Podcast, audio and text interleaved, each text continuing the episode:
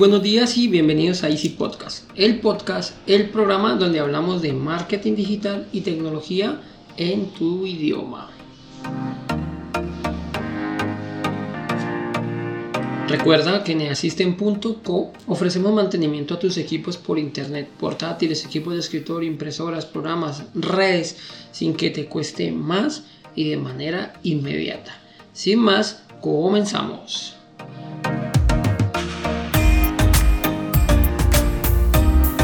Hoy hablaremos de la pasta térmica. Ese componente, para algunos, para los que no saben, es el encargado de pasar el calor del disipador del procesador al disipador de calor. Es una pasta muy muy muy parecida a un Big Vaporub, por decirlo así, o, una pasta dental, una crema de dientes. Existen, esta pasta es encargada de disipar, de llenar los microporos que existen entre el procesador y el disipador de calor cuando los aseguramos.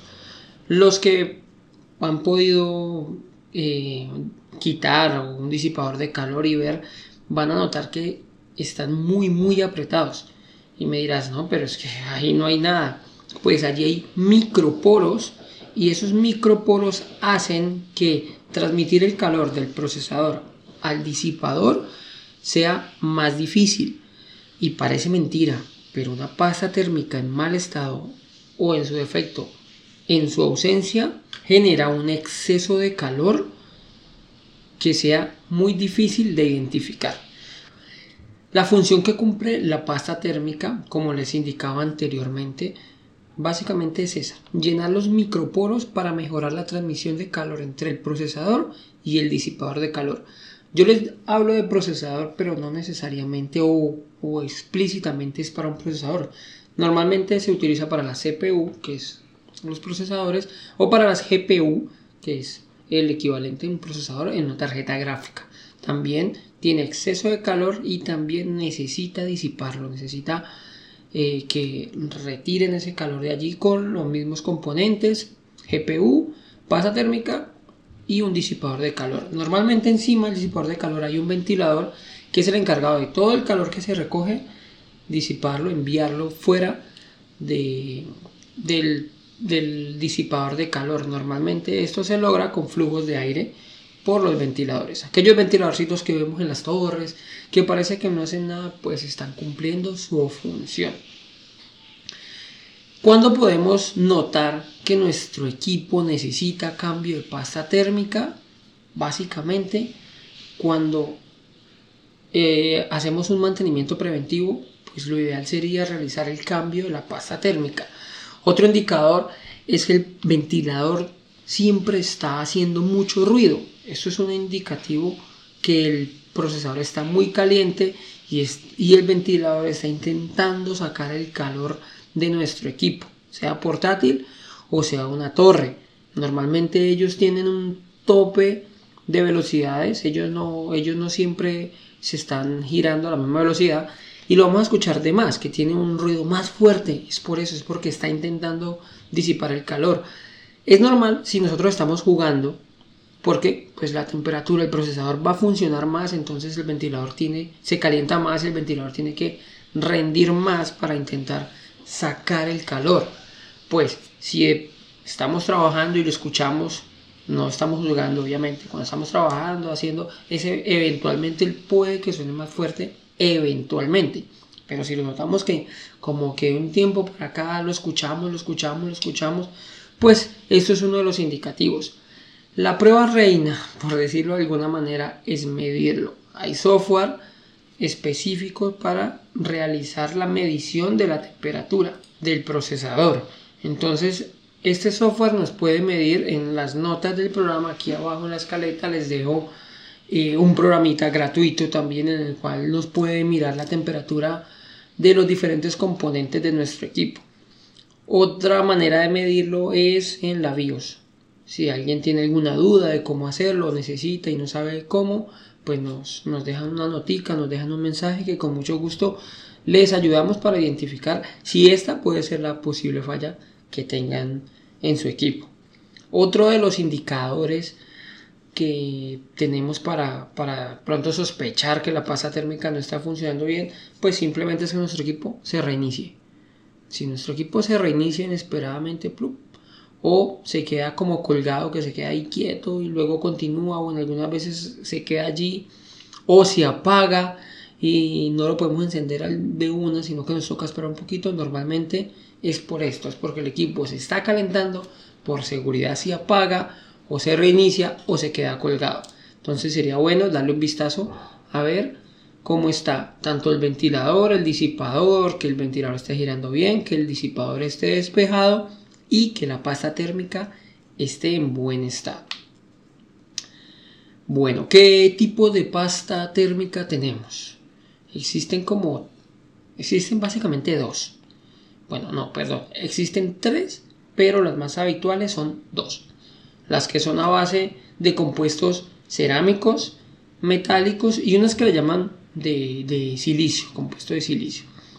Em, bueno, vamos a empezar a descartar. Las de silicio son como unas banditas eh, de pasta que van, pues son a base de silicio obviamente y se pegan al procesador o al GPU dependiendo.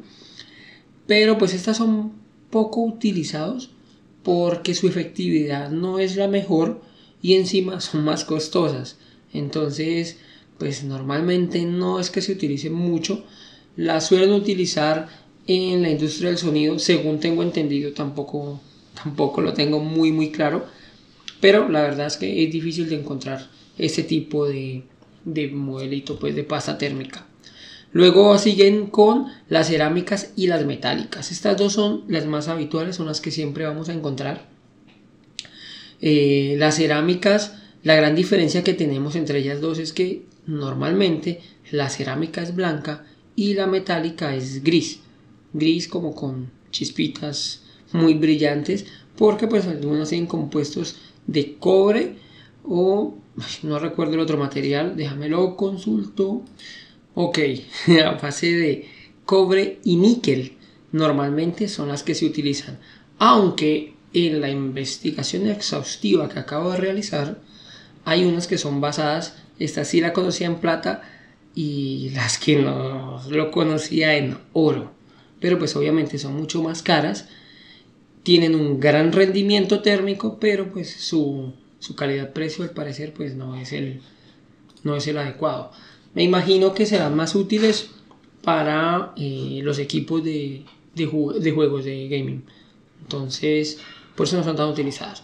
Bueno, como les decía, están estas dos que son mm, cerámica blanca, metálicas grises.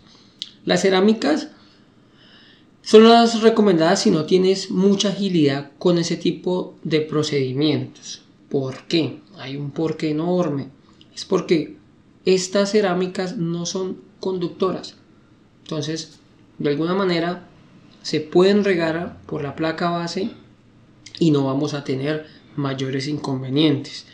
Pero en su contra está que no son tan conductoras. Entonces, no van a tener la misma, eh, la misma el mismo rendimiento que una que sea a base de base metálica. ¿De acuerdo? También estas son las que, estas sí tengo entendido que son las más utilizadas en el ámbito del sonido. Entonces, las personas que trabajan con sonido utilizan más esta. Tienen una particularidad también y es que se queman fácilmente. Los procesadores de los, de los computadores, de los portátiles, alcanzan temperaturas pico más elevadas y eso hace que se queme, se cristaliza, queda una pasta eh, literal dura, entonces al perder su viscosidad pues ya no hace la función que tiene que hacer y la vida es mucho más corta, la vida útil de ella es mucho más corta.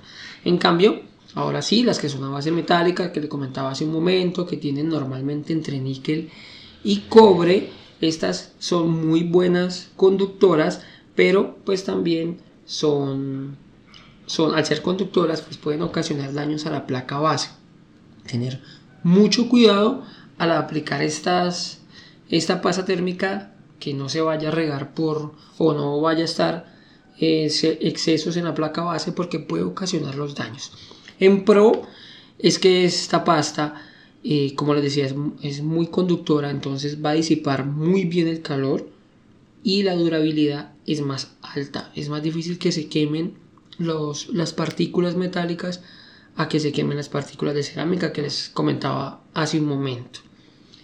Eh, les explicaba pues de tener mucho cuidado al aplicarla pues por el tema de los derrames. Entonces, ¿cómo, cómo se aplica la pasta térmica? Lo primero, lo primero, lo primero de todo es limpiar los excesos que tenga eh, o los residuos que tenga el procesador.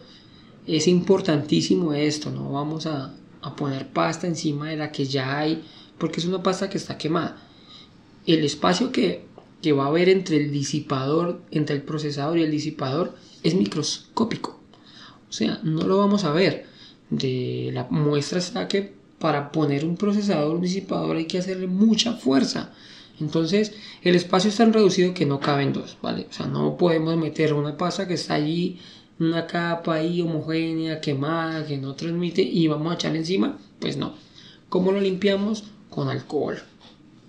Normalmente lo que nosotros hacemos es limpiar la superficie primero con eh, una toallita de papel y luego continuar limpiando la superficie con alcohol. Recuerda no tirar el chorro de alcohol al procesador, sino al, a, la, la toallita de papel y limpiarlo bien, que quede muy muy limpio.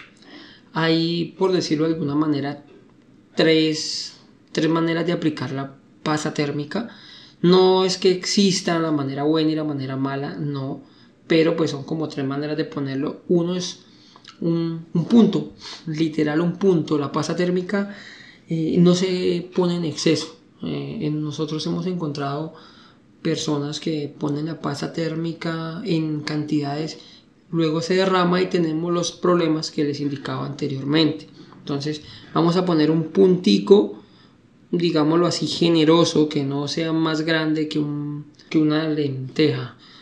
O pues es un, es un punto, que no vaya a ser muy grande. Si de pronto no sabes que es una lenteja, cosa que dudo mucho, es un punto y no muy grande, ¿de acuerdo?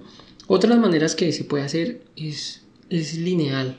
Si vamos a poner una linecita del largo del, del procesador o de la GPU, que sea una línea muy fina, muy delgadita, que no vaya a ser tan generosa como el punto, ya que al poner el procesador al poner el disipador encima del procesador lo va a apretar y la va a esparcir y pues vamos a tener el problema que ya les indicaba. Otras maneras que, hemos visto que hacen es un círculo, vuelvo y les digo, igual que la línea, no muy generoso. Estos si van a aplicar estas cantidades o en lineal o en circular, que no sea muy, muy grande eh, el espesor de la línea o del círculo. Personalmente recomiendo el punto en la mitad del procesador, un puntico como les decía más bien generoso, pero así vamos a evitar que hayan posibles eh, que se derrame por, por los lados y podamos llegar a afectar. Nosotros utilizamos mucho la pasta térmica eh, con compuestos metálicos. Como les decía, es la que mejor durabilidad da y la que mejor conductividad va, nos va a dar. Entonces van a encontrar que la verdad ganamos muchísimo. Eh, pero Andrés, ¿es necesario cambiar la pasta térmica de mi PC? Mm, depende. Depende. Normalmente la pasta térmica tiene una vida útil más o menos de un año. Se supone que cada año deberíamos de cambiarla. Pero, pero, pero, si nuestro equipo está funcionando tal cual, si bajamos un software de medición de temperatura y lo vemos tal cual, pues vamos a dejarlo, no hay ningún problema. Las pasas, la pasta térmica que viene por defecto en los equipos es una pasta térmica fina, o sea, es muy buena. Entonces, normalmente, pues hay equipos que nacen y mueren con esa misma pasta. ¿De acuerdo? Pero si vemos que la temperatura de nuestro equipo está elevando, que el ventilador constantemente suena o que nosotros le ponemos, ponemos a, trabajar bastante nuestro equipo, pues sí les recomendaría que cambiáramos la pasta térmica a mínimo, mínimo cada año. ¿De acuerdo? Entonces, un mantenimiento preventivo, ahora que estamos en enero, sería lo ideal. Si no sabes, nos llamas y con mucho gusto lo realizamos nosotros. O puedes realizar una pequeña revisión a ver cómo está la pasta térmica y de ser necesario realizar el cambio. Listo, esto es todo por hoy. Espero les sirva el contenido, pero antes quiero que nos ayuden a mejorar y me envíes cualquier duda o inquietud a mi correo andres.easystem.co o regálanos una valoración positiva en la plataforma que estés utilizando. Sin más, les deseo una feliz semana, muchas gracias y recuerda que un viaje de mil kilómetros comienza con un primer paso. Chao, chao.